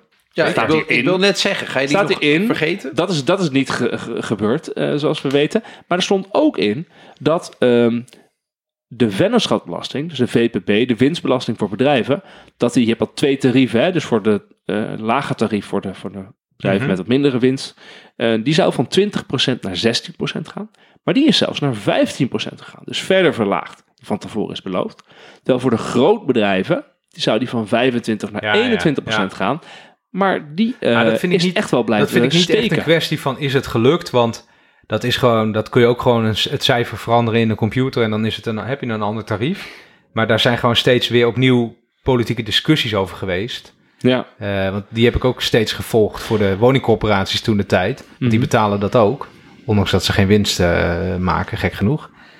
Ehm, Ja, daar zijn gewoon steeds, ieder jaar is daar bij het belastingplan toch weer, hè, weer een ander voorstel uh, voor gekomen. Ja, maar toch interessant, want dat is wel, uh, uh, je ziet daar wel heel duidelijk dat, nou dat op belastingtarieven, schrijven, grondslagen, dat daar dus wel wat ge, gediscuteerd kan worden. Maar zo om jouw woorden te blijven, dat is ook heel simpel, want je past alleen maar een cijfertje ja, het, is niet, e- het is niet echt een stelselwijze. Nee, nee, nee. Je hebt gewoon nee, andere precies. getallen binnen hetzelfde stel. Gelijk, ja. gelijk, ja. Zo even Zullen naar we- onze wel edelgestrenge vriend Wouter Welling. Ja, Ja. zeker. Hè? We moeten even een keer die gekke fiscale inhoud uit. Als, mochten we nog luisteraars over hebben op dit moment? Drie, vier. Ja, want we, hebben- we hebben al eerder gezegd, we, Hallo moeder. we doen het... Mam, leuk dat je luistert. Precies, dan weet je weer waar ik mee bezig ben. Eh, ik zou willen voorstellen, we zijn alweer bijna een uurtje bezig, ehm, dat we nog een paar, allemaal een paar mogen uitkiezen die we interessant vonden. Ehm, ik zou eh, klimaat en duurzaamheid nog eventjes eh, willen aanstippen. Toch wel, want de, dit regeerakkoord Vertrouwen in de Toekomst bestond uit vier onderdelen. Het eerste heet investeren in iedereen. Klinkt goed, is niemand tegen. Tweede heet zekerheid en kansen in de nieuwe economie. Die hebben jullie net eh, behandeld met alles over economie en, en belastingstelsel. En het derde onderdeel is toch Nederland wordt duurzaam. Ehm, en daar, nou, daar, worden allemaal hele mooie teksten gedaan, eh, ge- voorgesteld. Dus een, eh, onder andere een reductie van 49% in 2030 van de CO2-uitstoot van Nederland. Ehm, Nederland maakt een nationaal energieakkoord, dat is er gekomen. Een klimaatakkoord. Ehm, en wat interessant is, je hebt, dat is overschaduwd door de Urgenda-zaak die tegen de overheid is geweest. En het Planbureau voor de Leefomgeving, wat een, een kennisorgaan binnen onze overheid eh, is geweest. Die gewoon gepubliceerd heeft wat dit kabinet nu voorstelt met de maatregelen die het nu neemt. Gaat niet gebeuren. Wordt gewoon niet gehaald. Punt. Ehm, maar als je dan verder leest in wat dit kabinet voorgesteld heeft, zijn er best wel wat zaken, zoals, eh, weet u nog, Eh, de maatregel van eh, 130 naar 100 op de snelweg is door dit kabinet gedaan. Ehm, eh, het, eh, de kilometerheffing voor vrachtwagens wordt, eh, werd aangekondigd. Er was heel veel verzet tegen. Is er gekomen op alle A-wegen, dus alle snelwegen en het grootste deel van de N-wegen. Ehm, Ja. De kolencentrales dicht. Ehm, dat, daar hebben ze een interessante truc uitgehaald. Dat hebben ze beloofd voor 2030. Eh, want ik heb even gecheckt. In deze kabinetsperiode zijn er drie kolencentrales opengegaan en drie dicht. En er zijn nog steeds vier actieve kolencentrales in Nederland. Eh, dus daar is niks aan veranderd. Maar hebben ze gewoon beloofd dat over tien jaar er iets gaat gebeuren. Ja. Eh, Dat is ook een hele een dus stijl van regeren in vaak, Nederland. Vaak voorkomende truc in Nederland is dat je dus iets belooft waarvan je weet dat je er toch niet meer over in de gaat. toekomst. Ik beloof dat mijn kinderen dat zullen doen. Ja, Nou ja, 30, eh, 2030 is niet zo ver natuurlijk, maar ja, dat komt, het gebeurt wel vaak. Ooit ga ik dit doen. Ik zeg dat toe. Ja, Mijn, kleinkinderen zullen dit doen. Ehm, maar de, de, dus de, de kleine puntjes, daar zijn wel succes op geboekt op de klimaatparagraaf. Maar op de grote lijn wordt van alle kanten geconcludeerd dat het niet genoeg is. Ehm, en dingen als, ja, er staan mooie zinnetjes is al. En, en dat, dat is heel, dit wil ik even aanstippen. Zo'n een prachtig ambtelijks, dat is een taal. Ehm, er staat in, er wordt gekeken naar een heffing op vervuilende en lawaaiige vliegtuigen. Vliegtuigen. Het- Als er staat, er wordt gekeken naar, dan betekent dat, wie maar, je kijkt al sceptisch, zeg maar even. Eh, dat je niet zeker weet dat er ook daadwerkelijk er komt. Nee, we gaan het, dan betekent dat gewoon, we gaan het niet doen. Er staat er letterlijk, er wordt gekeken naar. Ja, dat er is staat- nog weer zwakker dan we gequote. Het is onderzoeken. een beetje als, inderdaad, inderdaad, als iemand tegen je zegt, oh ja, ik zal er naar kijken. Dan hoor je er nooit meer wat van. Ik vind dat ook, dat vind ik dus ook taalgebruik, waar, kan je eigenlijk niks mee. Hè? Je, je kijkt naar de muur, of je kijkt naar de kast. hè? Ik kijk naar, eh, naar het beleid. Lawaaiige vliegtuig staat er ook. Net als, wordt- maar net als dat je opschrijft, ik, we gaan onderzoeken dat. Oh, ik vind eigenlijk dat ik heb je het even daarbij- teruggezocht, joh. Ik moet het mezelf corrigeren. Er staat, ook wordt bezien of een Oh. heffing op lawaaiige en vervuilende vliegtuigen mogelijk is. Bezien is kijken voor chique mensen. Ja, dus, ik heb het dus in mijn aantekening al vertaald naar kijken. ik heb net op zo'n... Nou, maar weet je, Maar, dat, maar dit, dit vind ik wel typerend. Dus de hele klimaatparagraaf bestaat in 2017, ti- oktober 2017 nog uit. We gaan dit onderzoeken, we gaan dat doen, we gaan dat doen. En ik denk dat daar, naast die hele woonparagraaf, het debat nu helemaal gekeerd is. Dat En dat wordt heel concreet. nu het mes Ja. op Ja. de keel wordt gezet van... jongens, wat ga je doen? Word nou maar in je to-do's even wat concreter... in plaats van wat afvinkbare dingetjes. Ehm, Nou, dat is mijn eh, punt. Wie maar, wat wil jij nog noemen? Nou, eh, de arbeidsmarkt. En dan- en dan laat ik het pensioengedeelte even zitten. Eh, want dat is eh, te vaag en te complex. En we hebben het net ook over belastingen gehad. Dus een, eh, stop zelf een moeder met luisteren. Eh, ik, eh, ik wil erover, bij de arbeidsmarkt zie je juist dat het eh, veel pagina's zijn, maar ook dat het juist heel concreet is. Dus de arbeidsmarkt was een heel duidelijk thema en er moest echt wat veranderen. En dit heeft natuurlijk, eh, Wouter Koolmees heeft natuurlijk deze kabinetsperiode de wet arbeidsmarkt in balans door de Tweede en de Eerste Kamer geloosd. Met allemaal wijzigingen eh, eh, aan ons arbeidsrecht, die ook heel duidelijk hier al in het regeerakkoord stonden. En daar wil ik er gewoon een, een, een aantal van, van noemen. Ehm, en eigenlijk, ehm, bijvoorbeeld, dat het wat ze noemen cumulatiegrond in het ontslagrecht. Dat is best wel bijzonder. Dus werd, voor, vroeger werd dat gezegd, je moet één hele duidelijke reden hebben om iemand te ontslaan. En nu kan het ook zijn, als, er, als je redenen bij elkaar kan eh, optellen, Ja. gecombineerd, het zijn niet zware redenen aan zich, maar gecombineerd is dat ook een, eh, ja, een, geldende reden om Ik vind dat eerlijk gezegd wel zijn- logisch. Ja, ik vind het ook heel logisch. Maar het zijn wel dingen die er doorheen eh, moesten komen. Bijvoorbeeld dat je, je krijgt een transitievergoeding hè, als je eh, je baan verliest. Dat er werd gezegd, ja, maar als je als werkgever scholingskosten hebt gemaakt om je anders voor te bereiden op, eh, op werk eh, in, de- in je eigen bedrijf of ergens anders, je hebt scholingskosten gemaakt, dan mag je die in mindering brengen op de transitiekosten die je betaalt aan zo'n werknemer. Weet je wat ik zo lastig vind bij, bij die arbeidsmarktdingen altijd? Dat zelf merk ik nooit enig verschil. Eh, dus dat, dat gaat allemaal om mensen aan de onderkant van de arbeidsmarkt. Ja, altijd. zeker. Ja, zeker. omdat je je ook niet zoveel hoeft te bemoeien met Nee, mensen joh, zoals dus jij. heel Daar heeft veel- niemand last van. Heel veel hier gaat over, eh, natuurlijk over eh, onzeker werk, tijdelijke contracten. Dus bijvoorbeeld één, best wel een grote Nee, maar ik wijziging. wilde jou de vraag stellen. Is er echt wat veranderd voor mensen aan de onderkant van de arbeidsmarkt? Ten positieve of negatieve? Of merken die ook geen verschil in de ja, praktijk? dat is een goede vraag. Nou, ik heb wel een, punt. vraag. Zes weken vaderschapsverlof. Bam. Is er gewoon gekomen. Ja, zeker. Vaderschapsverlof. Dat is echt een ding. Dat is, dat Nederland liep... maar het, hopeloos in het regeerakkoord achteraan.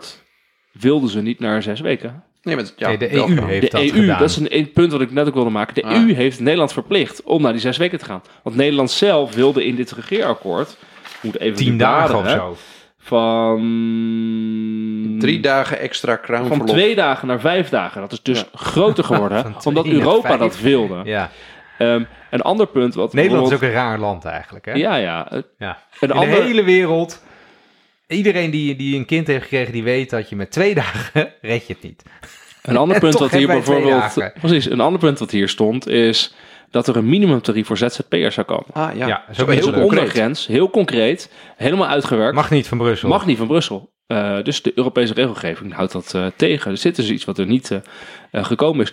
Maar op die flexibele arbeidsmarkt, wel een interessante die er is gekomen, is dat dus nu de premielasten voor een vast contract voor een werkgever wel duidelijk hoger zijn. Namelijk ongeveer drie keer per ho- hoger dan voor. Sorry, de premielasten voor tijdelijk contract zijn drie keer hoger dan voor een vast contract. Nee, dus wel met het idee, we gaan vast werk wat meer Ja, eh, vast werk moet maken. zijn. hè. Ja, er moet ja. lonender zijn en dergelijke. Dat soort dingen zitten hier wel in. Uiteindelijk is het wel een hele grote wetswijziging die uh, Koolmees doorheen gekregen heeft. Dat is wel, eh, wel bijzonder. Ehm, Nu mag Randy. is nee, ik wil nog even weten hoe het zit met eh, schijnconstructies. Dat was ook altijd heel belangrijk. Is dat nou, is dat nou een keer opgelost Nee. dan? Nee, dat is niet opgelost. Nee, dus dat blijft. Werd dat wel beloofd, of is ja, dat, eh, zeker. oké, Alleen, ja. ik moet er even niet meer het staat, maar er staat ook heel vaak schijnzelfstandigheid in dat we het gaan aanpakken. en Oh ja. dergelijke. ja. Ja, er zit wel veel herhaling in dit eh, document. en hè? een, ander punt nog, misschien weten we het nog. De discussie over de loondispensatie. Dat Oh ja. het eerste grote punt van de, de regering wat Oh, niet dat is heel erg mislukt, hè? Dat is- ja, dat dat is- dus- heel erg Dus mislukt. even voor de maar dat was ook al een slecht plan, gewoon. Ja, dat ik Ja. sowieso een heel slecht plan. Dus even voor de luisteraar, wat is dan het idee? Mensen met een, eh, die niet het minimumloon zelfstandig kunnen verdienen, dus eigenlijk die een arbeidsbeperking hebben, die krijgen, eh, als de werkgever die je nu in dienst neemt, dan krijg je een compensatie van de loonkosten voor het gedeelte wat de werknemer dan niet productief is. Eh, en dan krijgen ze volledige loonkosten vergoed, waardoor je die persoon ook pensioenopbouw kan geven en totaal kan verzekeren voor het volledige loon en dergelijke. Dat, Ja, daar loopt de verzekering overheen. Het idee van de regering was dus, de nieuwe regering, om te stoppen met loonkostensubsidie, maar loondispensatie te geven. Dus, wat, verschil, wat is dan het verschil? De werkgever betaalt alleen de loonkosten waarvoor iemand productief is. Dus bijvoorbeeld iemand heeft. 50% Ja. productie. Dan Nee. krijg je de loonkosten met zo'n pensioenopbouw en verzekering over die 50% loonsom. En je andere 50%, Dat is dus de, de dispensatie, de, de, de uitkering. Die moet je gaan vragen bij de gemeente. En de gemeente vult jou dan met een uitkering aan. heb je En geen dus pensioenopbouw. geen pensioenopbouw, geen verzekerd recht. Eh, eh, als je wat arbeidsongeschikt wordt over dat eh, bedrag. Dus het is gewoon een mindere regeling. En dus ook goedkoper voor de, voor de Weet overheid. Hè, want je, dus het kost, dispensatie eh, is gewoon minder lasten dan loonkosten. En in ruil heb je natuurlijk minder zekerheid als, als werknemer, als arbeidsongeschikte. Dus dit was Ja. toen met de hele rel met eh, Noortje de Lid. Noortje de Lid, weet je dat nog? Ja, ja. Met wij staan op of zo, iets dergelijks. Zo'n Ja, eh, campagne. Is mij, een mevrouw met een handicap, Ja, mevrouw met een handicap. eh, die, waar, daar geldt dit voor, denk daar geldt dit voor. eh, die, die begon een hele campagne, heel succesvol. En Tamara van Ark was toen staatssecretaris. En die moest dit plan eh, stoppen. En, eh, en de Iedereen die dat, loonkostsubsidie iedereen die dat bestaat nog steeds. volgde, die zag ook dat dat was een, was een slecht plan, wat slecht uitgevoerd werd. En het was gedoemd te mislukken en het mislukte ook. Weet je wat, ik had het de hele tijd al een paar keer over helder taalgebruik. Hm. Ja, loondispensatie. Wat betekent dat eigenlijk? Ja, Het is totaal onbegrijpelijk. Ja. Het werkelijke doel van dit beleid was bezuinigen. Bezuinig dan gewoon. Hè? Zeg dan gewoon, Wouter, Nee, dan wij, betalen jou, wij gaven jou 3 euro. We geven jou nu 1 euro, want jij bent te duur. Jij kost ons te veel. Dat snapt zeg iedereen. dat dan gewoon. Maar maak dan niet hele ingewikkelde systemen en constructies Ja. om dat te doen. Het is is ook wel een hele belangrijke ambtelijke en, en of politieke skill. Dat je een, een redelijk neutraal, met je technocratisch, Nee, technisch kijk- woord verzint. Voor iets waar eigenlijk een hele wereld achter zit. Ja. Ja. Maar dat je dan denkt, maar Opbuigen, dat werkt. versoberen. Ja, maar dan denk, je niet op de dan denk je niet op de lange termijn. Want de Nederlandse overheid bestaat hopelijk de komende duizend jaar nog wel. Ehm, dus dan moet je de geloofwaardigheid die je hebt bij je eigen bevolking, moet je, daar moet je veel zorgvuldiger mee omgaan. En je moet niet de daadwerkelijke bedoelingen van beleid verhullen achter voor iedereen onbegrijpelijke structuren en termen. Je komt nu tot de conclusie al. Over Sorry, wat we ja, van dit nee. Ik ben het ook hervormingen, over hervormingen, die waren we nog vergeten als woord. Ja, versoberingen, hervormingen, ombuigingen. Ombuigingen. Ombuigingen. Ja. Zullen we het nog heel even over landbouw hebben? Dat is, dat is ja, jij moet al lachen. Zo'n stad, zo'n stadspersoon ben je blijkbaar dat je gewoon moet lachen als je het woord landbouw... eh, Nee, ik vind het gewoon grappig omdat jij net naar Groningen terug verhuisd bent. Ja, ik woon ook op een boerderij Doe je tussen de schapen en de koeien. Ehm, landbouw is niet een makkelijk dossier geweest de afgelopen jaren. Als je dit, eh, dat was ook wel mijn beeld voordat ik me erin verdiepte. Ehm daar staan ook dingen, eh, dat moet je echt opzoeken. Er staat dan het zesde actieprogramma nitraatrichtlijn zal worden uitgevoerd. Ja, dan moet ik wel even googlen wat dat is. Daar werken ook echt experts op. Dat, eh, Nitraat. ja. Het zesde programma Nitraat. Klinkt bijna als, Ik het, denk aan als een communisme, hè? ik denk dat Van een het, eh, het vijfde, vijfjarenplan. eh Ja. wordt uitgevoerd. Hier staan echt veel dingen die ook niet zijn gelukt. Eh, hier, nee, ja, dat zeg ik ook niet eh, dat ik daar lol in heb, maar ik bedoel, dat valt op. Eh, hier staat dan bijvoorbeeld dat de overheid sectorale afspraken in de land- en tuinbouw algemeen verbindend kan verklaren. En nou, daar moet je heel lang naar googlen en dan vind je eigenlijk niks. Dus dat wordt nog onderzocht of zo. Hè? Daar is eigenlijk eh, ehm, niks, niks op gebeurd op dat punt. Hier staat nog de programmatische aanpak stikstof wordt voortgezet. Oh, de Ja, pas. dat was natuurlijk- Oeh, ja. de pas. Dat is natuurlijk helemaal eh, fout gegaan. Hè? Dus eh, om het in de herinnering te roepen, dat allerlei bouwprojecten opeens stop eh, werden gezet omdat de Hoge Raad, of was het de Raad van State geloof ik, de Raad van State een streep zette door deze aanpak. Omdat die ja, beleidsmatig ondeugdelijk was. Eh, toen had je nog Henk Bleker die tegen zijn eigen beleid ging eh, protesteren Ja, op het ja. Malieveld. We hebben ook Ja. nog een uitzending over gemaakt. Ja. Ja. ja, dat was allemaal heel, heel bijzonder. Ja, we, we moeten niet vergeten dat dit kabinet dus wel bestaat uit partijen die zich normaliter hard maken voor de agrarische sector. En dat er gewoon, volgens mij, drie keer boeren Den Haag platgelegd hebben. Ja, maar het gaat net als met de woningbouw. Krijg je als je dit leest ook het gevoel dat het beleid geen richting heeft. Het beleid probeert voor te zetten wat niet werkt. Eh, zoals die, die, hè, die stikstofaanpak, ja, die werkte niet. Die, het was geen goed beleid. Het, er was, die stikstofruimte die was er niet. Dus de rechter zet dat komt omdat doorheen. het beleid al een compromis was. Dus het programma aanpak stikstof, de pas, was al een zo'n zwaar bevochten compromis. Wat er ja. al was en we dachten, daar gaan we nu gewoon mee door. Hè? Dus Ja. daar gaan we niet nog een keer een politieke discussie over voeren. Nee, ja, oké, maar ja, eh, nu, nu zit je... Ja, uiteindelijk komt het dan later, eh, later aan. komt het terug. Ja, Net als inderdaad met de loondispensatie, dan breekt ineens zo'n volksverstand uit en dan kan Ja. je, dan, dan moet je het, hè, of eh, zo'n minimumloon voor ZZP'ers zou de Europese begrotingsregels passen. Dan komt de Raad van State Ja. tegen. kijk, hier heb je ook de EU weer. Ja. Hier staat dan een EU-verbod op pulsvisserij. Oh, nee. visserij. Oh ja, Precies. Moet voorkomen worden.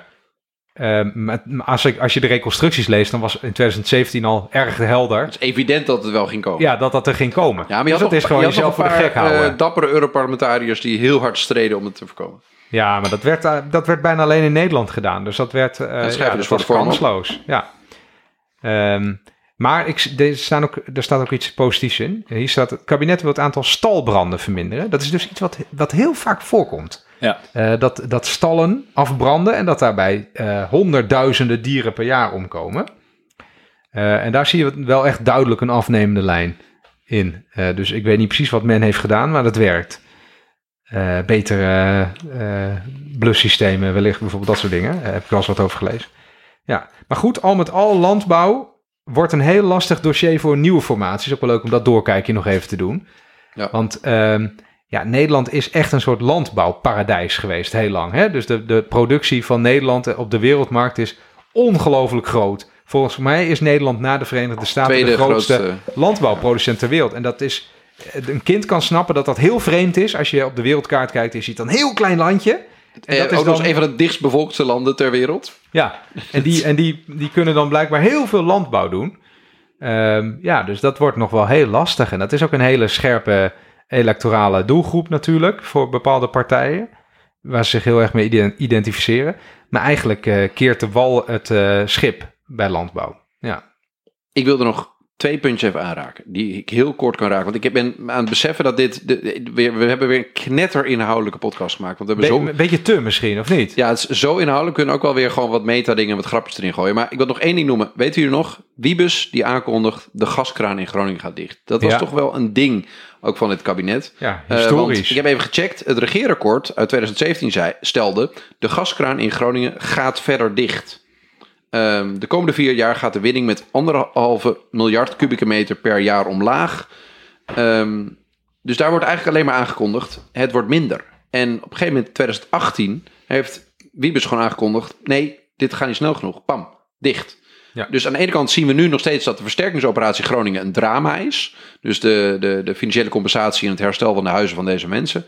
Ehm, maar dat het element van de gaswinning dicht doen, dat, dat dat kabinet gewoon meer heeft gedaan dan het zelf heeft eh, aangekondigd. En tot slot, eh, ik had ook het onderwerp, dat is een heel ander eh, dingetje, maar dat is ontwikkelingssamenwerking. We hebben altijd het idee dat als de VVD in het kabinet zit, dat ontwikkelingssamenwerking eigenlijk alleen maar erop gericht is om Nederlandse ondernemers rijker te maken of om migratie te voorkomen. En wat je ziet is dat eh, de, dit kabinet toch wel eh, de komende vier, de- dus in, volgens het regeerakkoord, 1,75 miljard extra uit heeft getrokken voor ontwikkelingssamenwerking.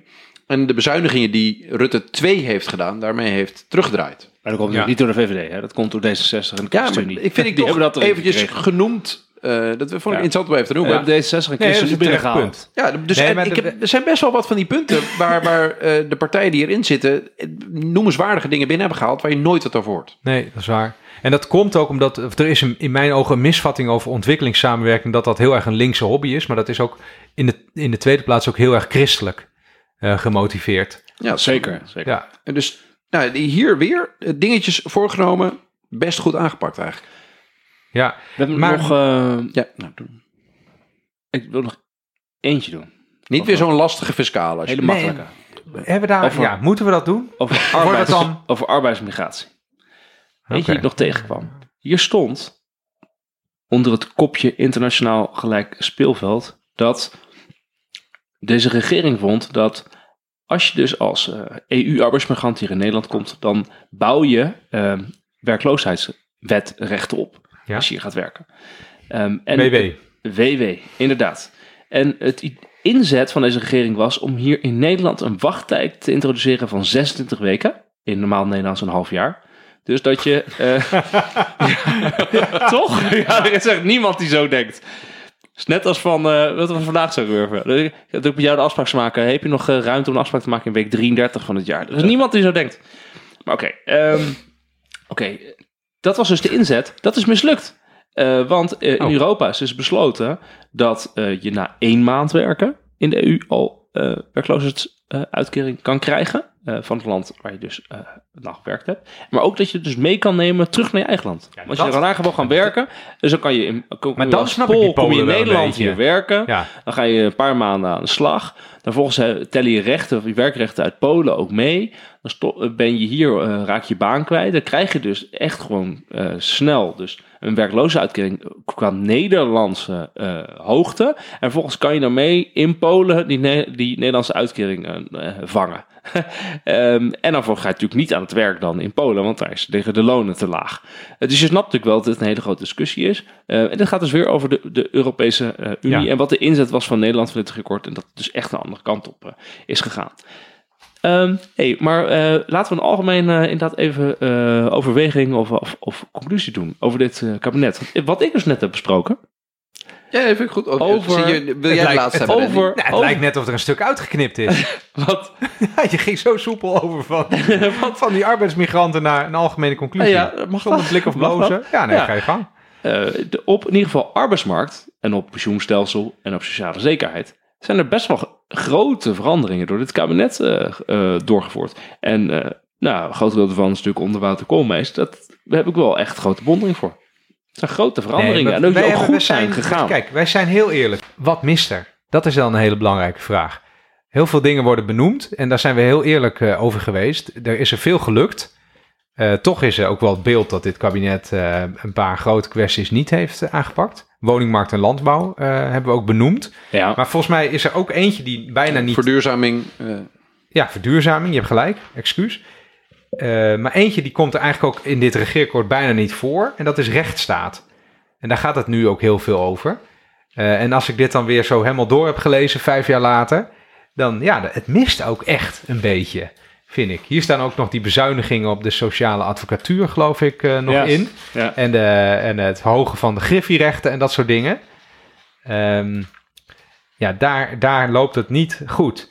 En ik denk ook dat je, dat je een heel groot deel van, de, van die maatschappelijke onrust die je de hele tijd hebt, dat dat ook echt te maken heeft dat mensen eh, aangetast worden in hun gevoel van rechtvaardigheid.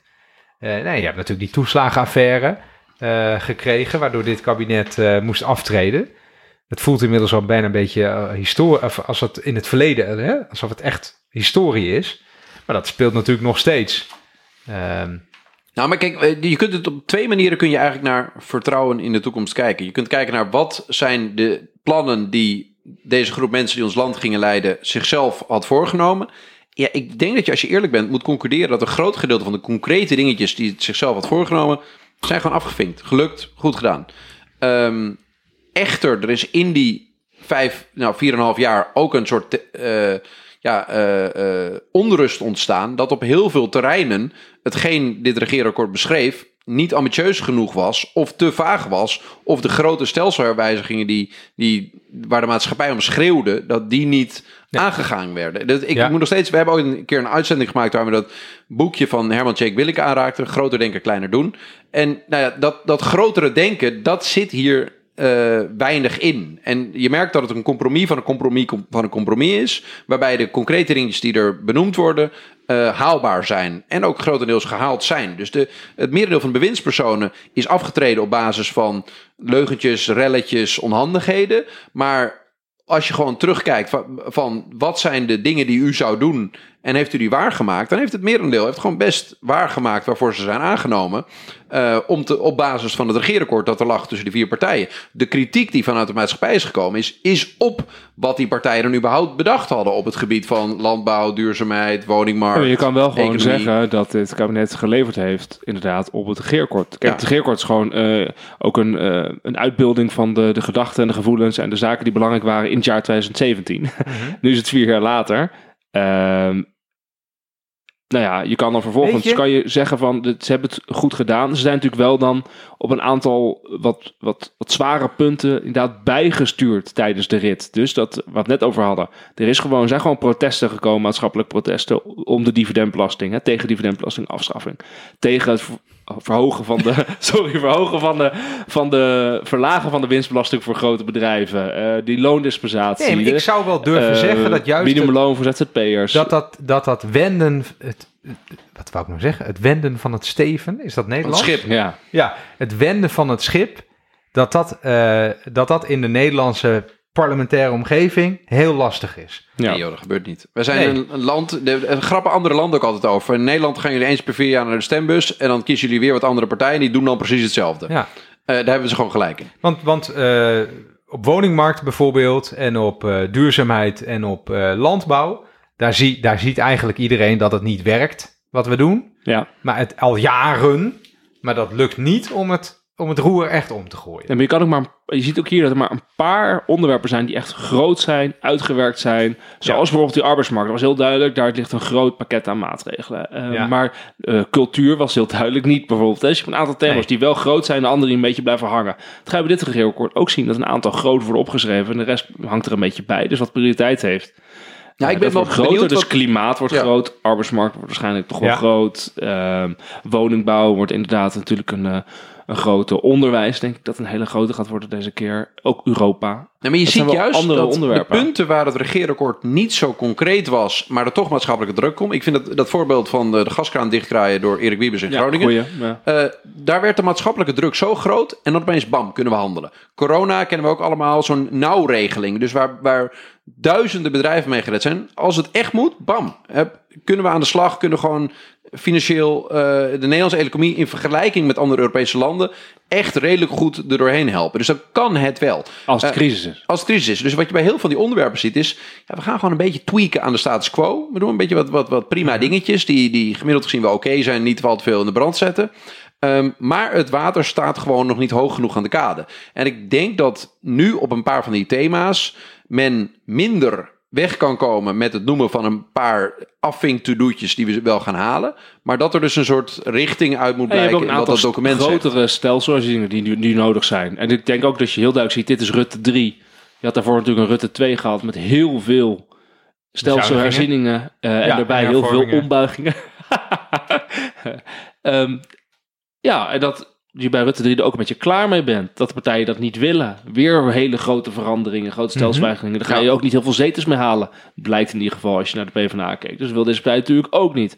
Dat gaat nu wel anders zijn. Uiteindelijk trouwens, Ja, ja, dit, de ja. partijen van dit regeerakkoord hebben natuurlijk uiteindelijk wel gewonnen. Als je kijkt naar hun totaal aantal zetels, hebben ze gewoon vier weer een verkiezingen weer een meerderheid, nog iets erbij gekregen. Ehm, en je ziet natuurlijk dat in die end, het is een leuk regeerakkoord, groot sales uitgevoerd, prima. Maar eh, ja, de grootste uitdagingen lagen toch eh, inderdaad de bestrijding van de coronacrisis. Eh, wat doen we met gas? Hey, boerenopstand, de dingen die niet hier nog in stonden. dat Daar moet je eigenlijk wel mee omgaan.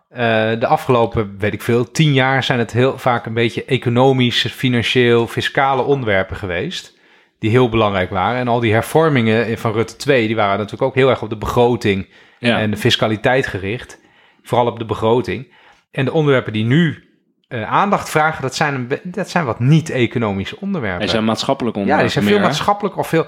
Echt, die gaan om praktisch besturen. Ja. Hoe bouw je dan een miljoen woningen? Dat, dat is heel wat anders dan eh, over Ja, hoe economische theorie verduurzaam je de economie? Ja, hoe regel je dus dat je 50.000 woningen van het gas haalt per jaar? Ja. Eh, dat, dat, is, dat, dat red je niet met alleen een beetje fiscaal prikkelen. Dan moet je ouderwets gaan maar dat is interessant, want we hadden aan het begin die discussie over die operatie inzicht en kwaliteit. En dat dus de beleidstheorie, zegt dan die Algemene Rekenkamer van heel veel wetsvoorstellen, niet klopt eigenlijk. Hè? Denk even aan je moeder. Is de beleidstheorie goed? Nee, maar dat wordt dus bij dit regeerakkoord, dat het nu aan zit te komen, heel belangrijk. Ja. Je kan wel allemaal van dit soort lijstjes maken met allemaal bullets, maar je moet wel echt zeker weten dat wat je opschrijft ook daadwerkelijk effect gaat hebben Ja. op echt woningen bouwen, echt verduurzamen. Ja, of je moet echt- het dat- g- dat groter moet je- opschrijven. Je moet gewoon opschrijven, wij gaan gewoon een, een, een getal noemen en een jaartal noemen. doelen gewoon- opschrijven gewoon en doelen de, de opschrijven. instrumenten. Dus niet Ja. instrumenten zoals hier, maar dan, Heel- de instrumenten het gaat hier heel vaak zoeken. om instrumenten inderdaad die je En noemt. niet om de of doelen. het gaat om Ja. vage dingen waarvan je weet, we gaan het bezien, onderzoek, bekijken.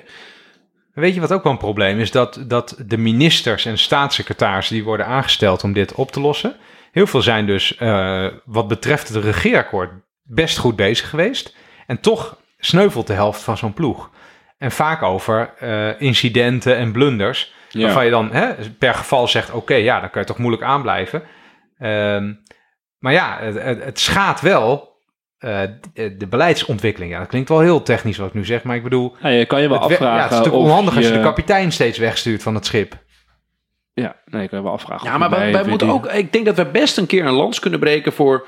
ehm, dit, dat heel, er lijkt soms een soort sentiment in media bestaan alsof wij in een soort bananenrepubliek leven waar heel veel dingen verkeerd gaan. Maar we hebben, we hebben eigenlijk best wel een competente staat.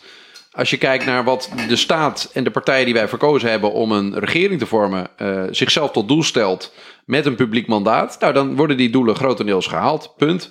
Als je het niet mee eens bent, dan zou de meerderheid op andere partijen moeten stemmen. Doen ze niet. Ze, eh, dus het, het, het- eigenlijk, Ja. Ik, ik kom bijna tot de conclusie dat, dat het eh, vaak afgewezen idee van een gaaf land, nou, dat, dat we best wel een beetje gaaf zijn.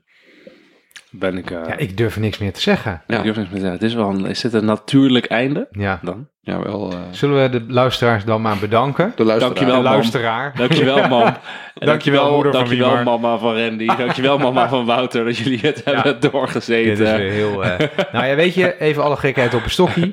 Ehm, wat ik hier leuk aan vind, is dit kan in de normale journalistiek kan dit niet gemaakt worden.